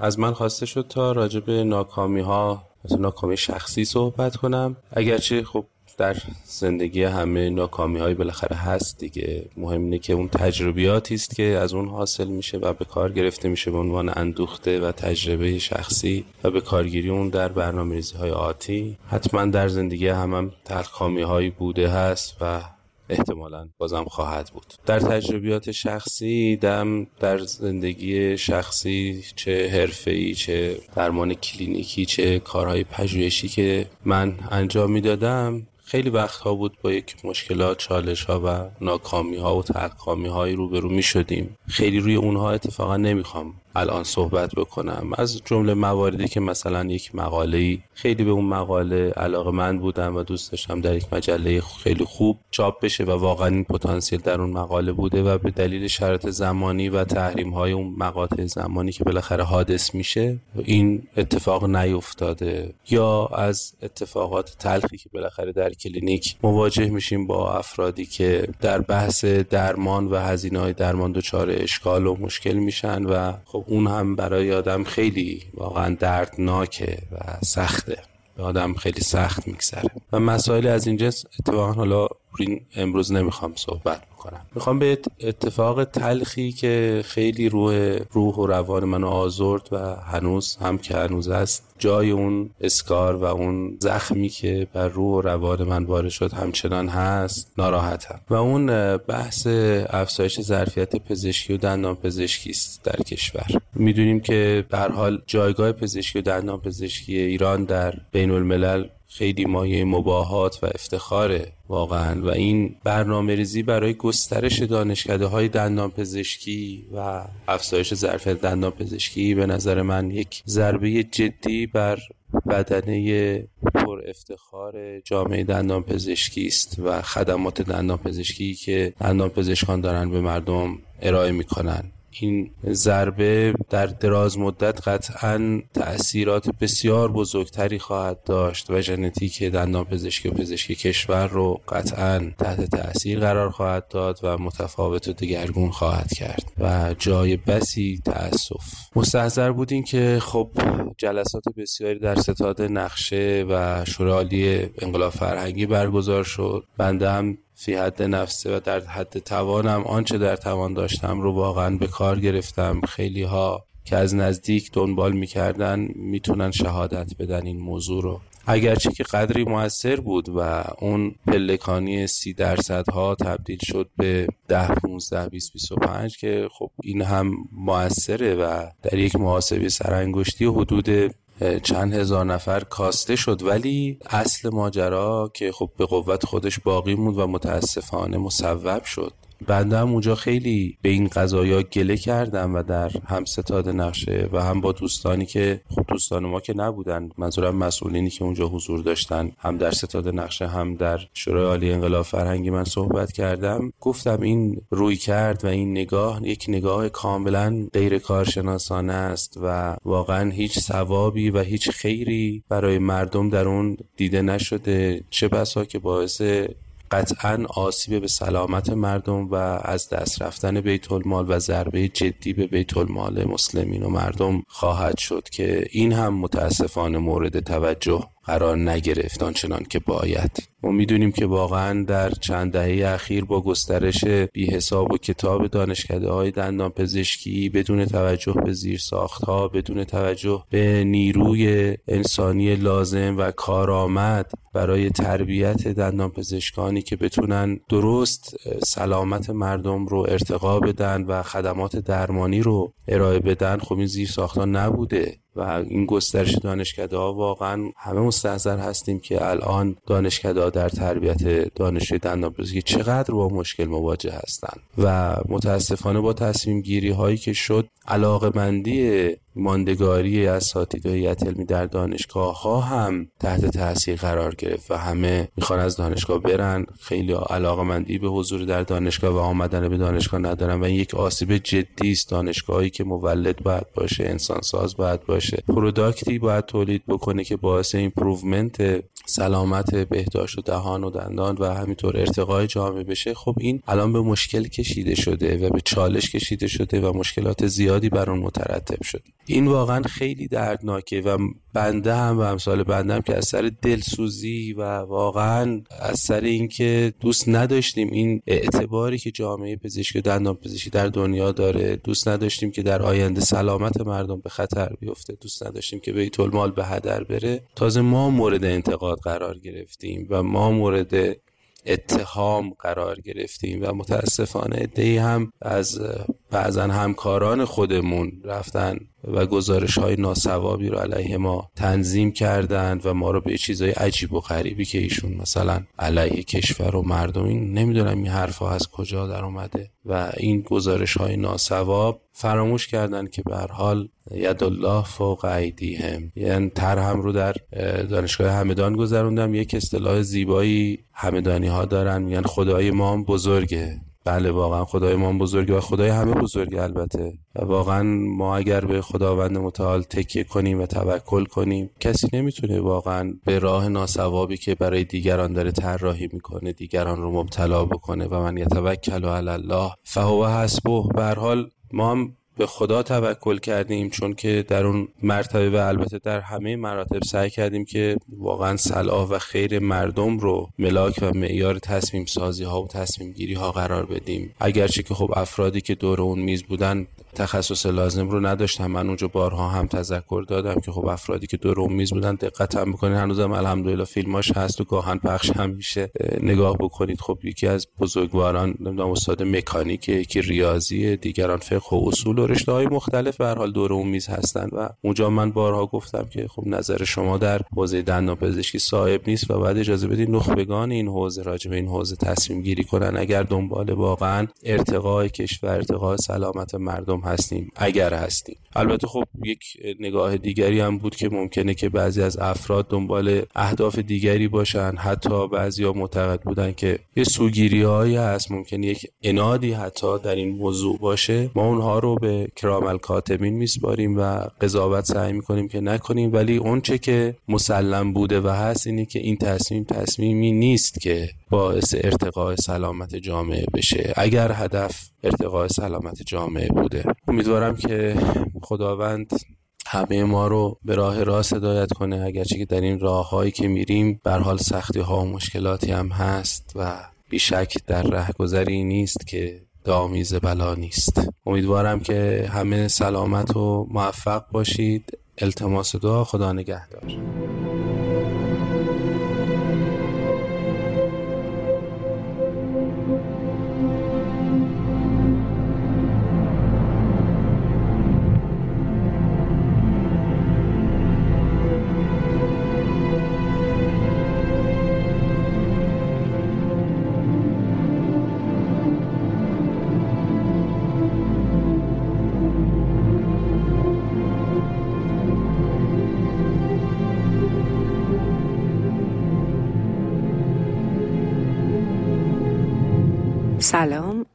دکتر شیرین سختری هستم متخصص رادیولوژی فک و صورت و دانشیار دانشکده دندان پزشکی آزاد تهران. خب ما به عنوان عضو هیئت علمی در طول هر ترم با تعداد زیادی از دانشجو که هر کدوم برای خودشون داستانهایی دارن گاهی در تماس هستیم. از زمانی که بچه ها حضور پیدا می‌کنن توی بخش و کارشون رو شروع می‌کنن تا زمانی که کار تموم میشه آموزش هایی که داده میشه. دورانی که ما با این بچه ها مواجه هستیم و در پایان هر ترم یا روتیشن داستان های مختلفی که در خصوص امتحاناتشون دلایل مختلفی که برای غیبت یا احیانا نیاوردن نمرات لازم اتفاق میفته همشون یک خاطره هست و گاهی وقتا احساس می‌کنم همین حضور یک هیئت علمی در اون محیط جوان و شاداب و پویا هستش که انگیزه رو به یک کسی که دوست داره معلم و استاد باشه میده تا بتونه این راه بسیار سخت رو پیش ببره. متاسفانه سالهای تدریس و ارتباطی که ما با دانشجوها داریم همیشه با خاطرات خوب و هیجان انگیز همراه نیست و گاهی هم در خودش خاطرات تلخ و ناگواری رو داره. یکی از خاطرات تلخی که من دارم مربوط میشه به سالها پیش و یک دانشجوی بسیار بسیار توانا و باهوش و با استعدادی که همیشه به عنوان دانشجوی نمونه برای سال تحصیلی مطرح بود.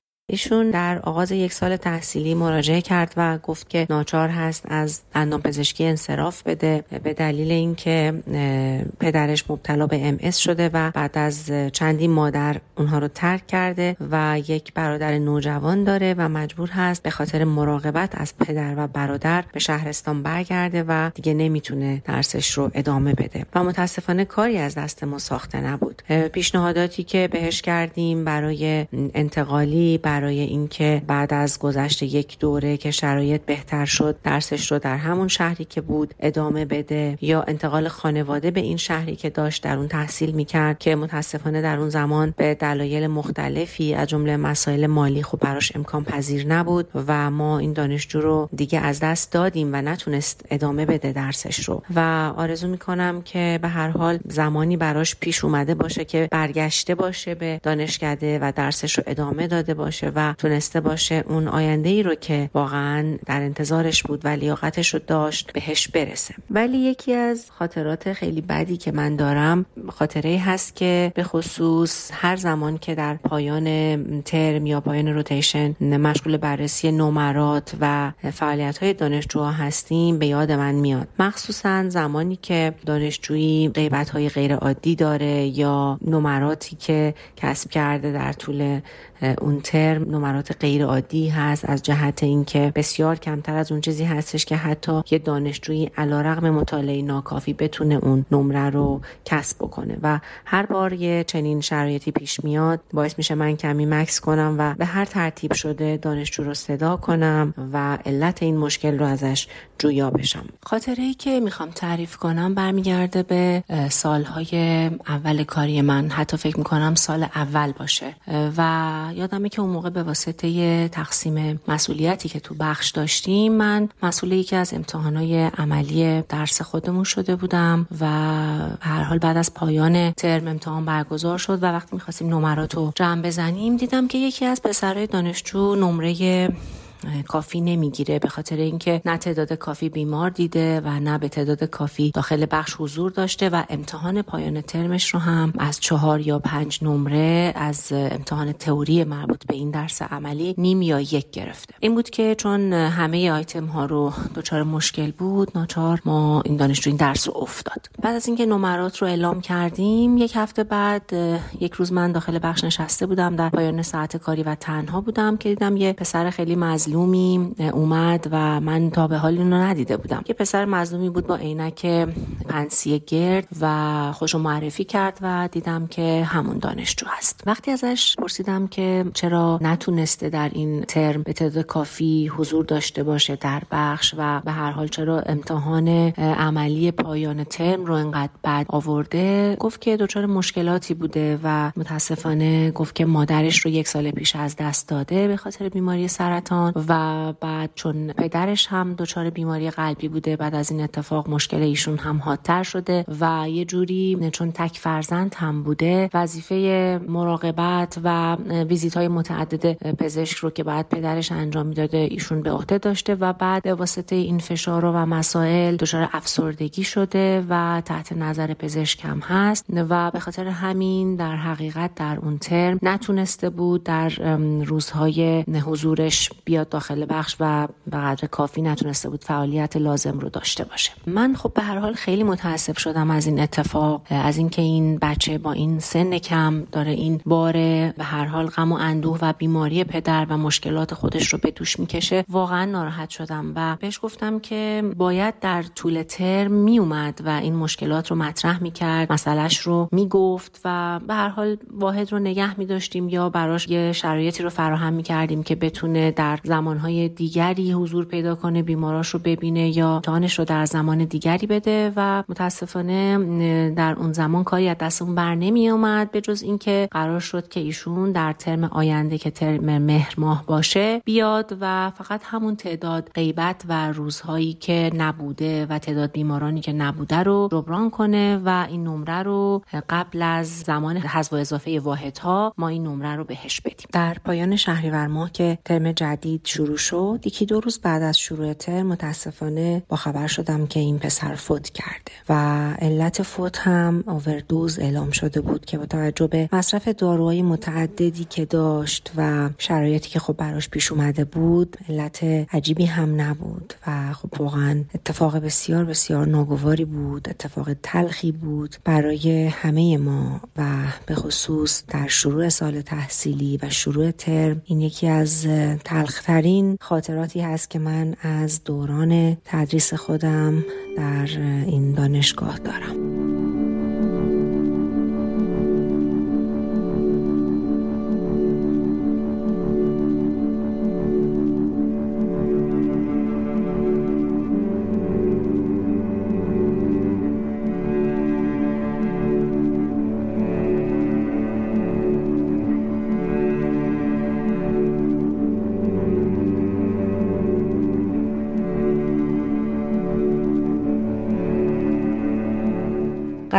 قرار از تلخ ها بگیم ولی من یک روز بهاری رو به یاد میارم. دنیا اینقدر زیبا بود که باید همه تن چشم می شدی تا ذره از اون همه جلوه رو جا نذاری. مثل یک بچه که با قاشق دنبال آخرین ذره های خنک و شیرین بستنی ته ظرف می‌کشه باید با چشمات تا ته دنیا رو میخراشیدی و هریسانه اون همه تحریک بینایی از نور و رنگ رو به کاسه سرت میکشیدی بهار می جوشید حتی از لابلای دود اگزوز ماشین ها. دنیا طبیعی و آروم بود. دنیا سرش به خودش گرم بود. زنبورها وزوز می‌کردن. گلها عطر می‌دادن. گربه ها و آدم ها مثل یک بچه شیرخوره به سینه زمین بهاری چسبیده بودن. کسی کاری به کار کسی نداشت. زنبورها و گربه ها و آدم ها من دنبال یک تجربه عجیب بودم. تجربه ندیدن. دنبال این سوال که دنیا بدون دیدن چه جور جایی هست. یه عده آدم پیگیر اهل هنر و تاریخ جمع شده بودن و نام آشگاهی را انداخته بودند از تجربه هولناک آدم هایی که دویست سال قبل کار به کار هم داشتن. کاری که هیچ زنبور و گربه به کار هیچ زنبور و گربه دیگه ای نداشت. آدم به جونی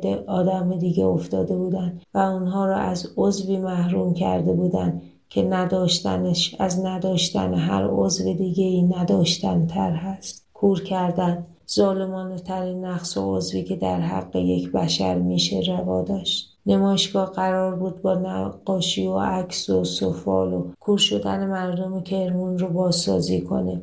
حس هولناک این همه آدم رو که در طول تاریخ ندیده شده بودن رو ملموس کنه. راه طولانی بود و من وقت داشتم که فکر کنم. به این فکر می کردم که وقتی هلن کلر می گفت من با دستام برگ گلهای بهاری رو لمس می کنم و زیبایی بهار رو درک می کنم راست می گفت ندیدن چقدر هولناکه.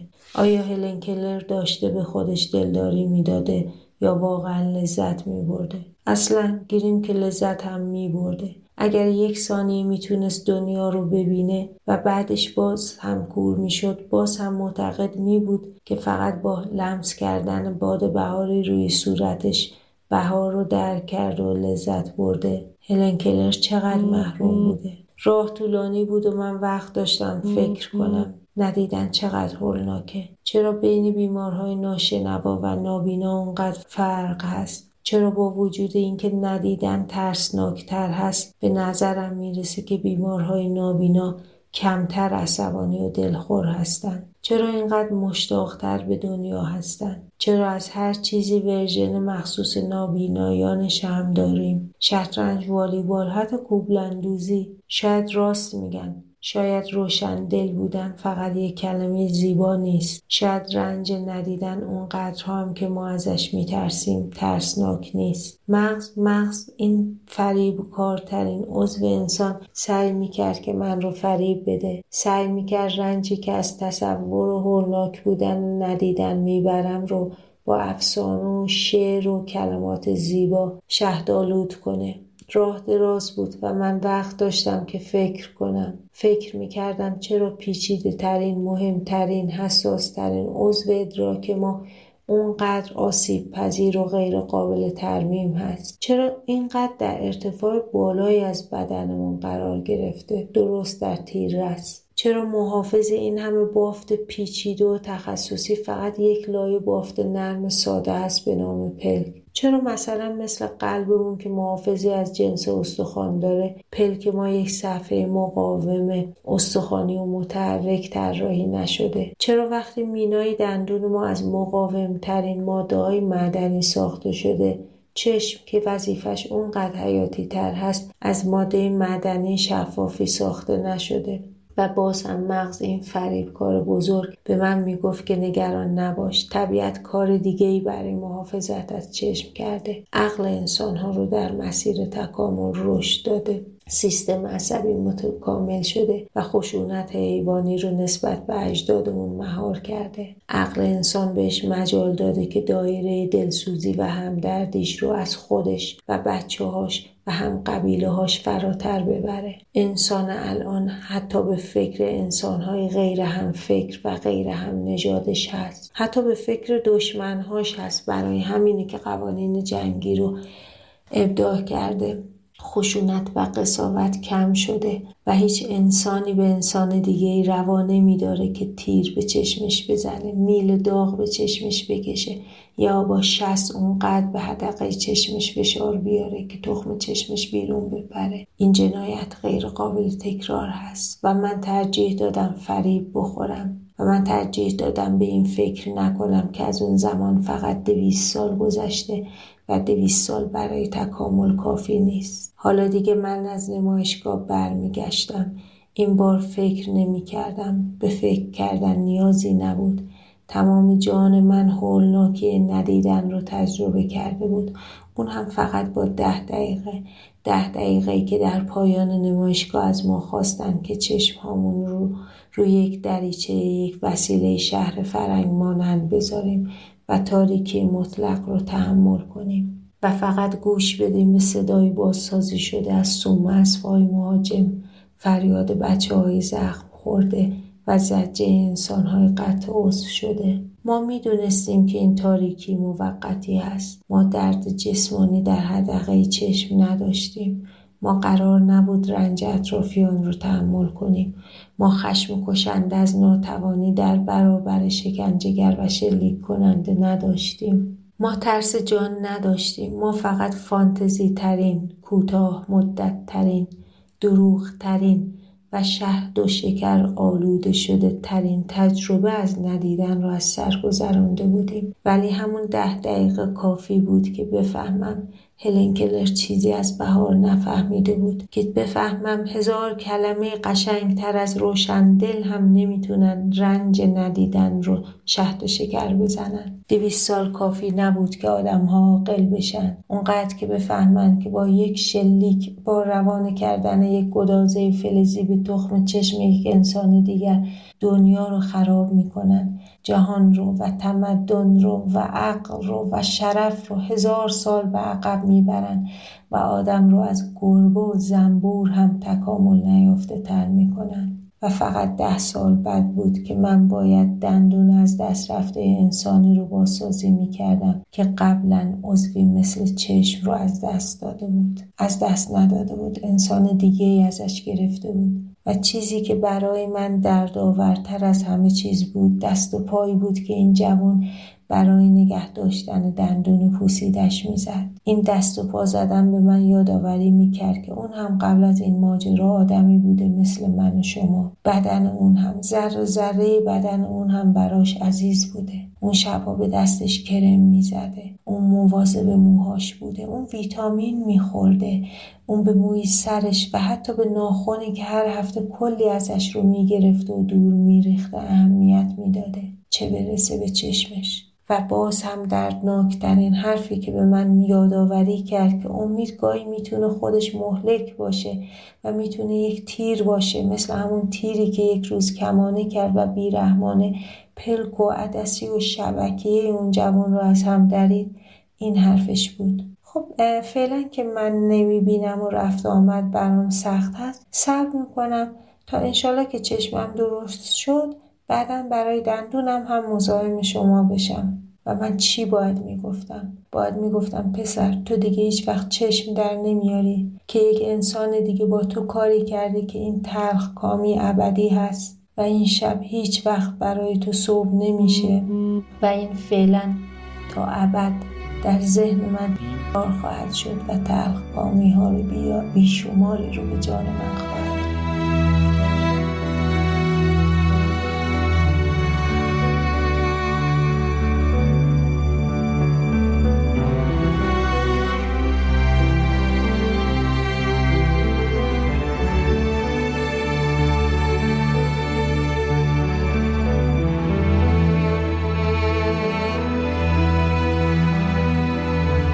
سلام وقتتون بخیر.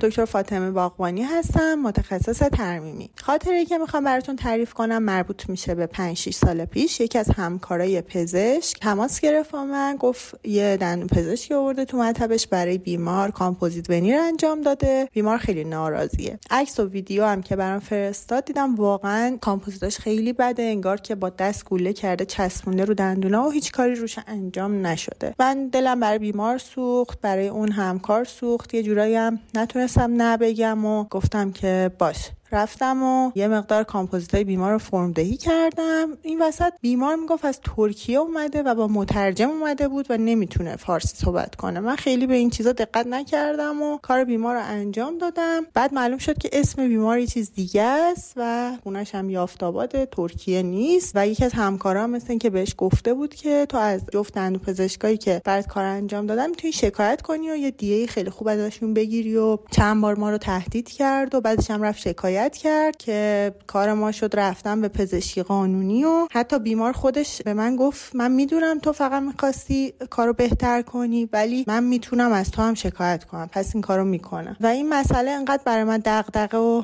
تنش ایجاد کرد که من تا یه مدت از کارم زده شدم و کار نمی‌کردم. این خاطره رو تعریف کردم که بگم اینجور موقع ها مخصوصا برای دندون پزشکای جوان که احساس قهرمان بودن نکنین راحت نبگین کار همکار دیگر دست نزنین. به خاطر اینکه اون تنش و فشاری که ایجاد می‌کنه اون زدگی که ایجاد می‌کنه تا مدت ها شاید حالا اتفاق خاصی نیفته ولی تا مدت ها آدم رو از کار زده می‌کنه. تا این ماجرا هم حالا به خیر گذشت چون که من اون وسط های دست نوشته از بیمار گرفته بودم امضا زده بود که نوشته بود. من فقط براش پالیش انجام دادم و کار خاصی نکردم و طرح درمان با یکی دیگه بود. مشکلی برای من ایجاد نشد. ولی همون تنش ها دغدغه‌ای که ایجاد کرد و اینا واقعا منو زده کرد. چند ماه من کار نکردم. خیلی تجربه بدی بود برای من.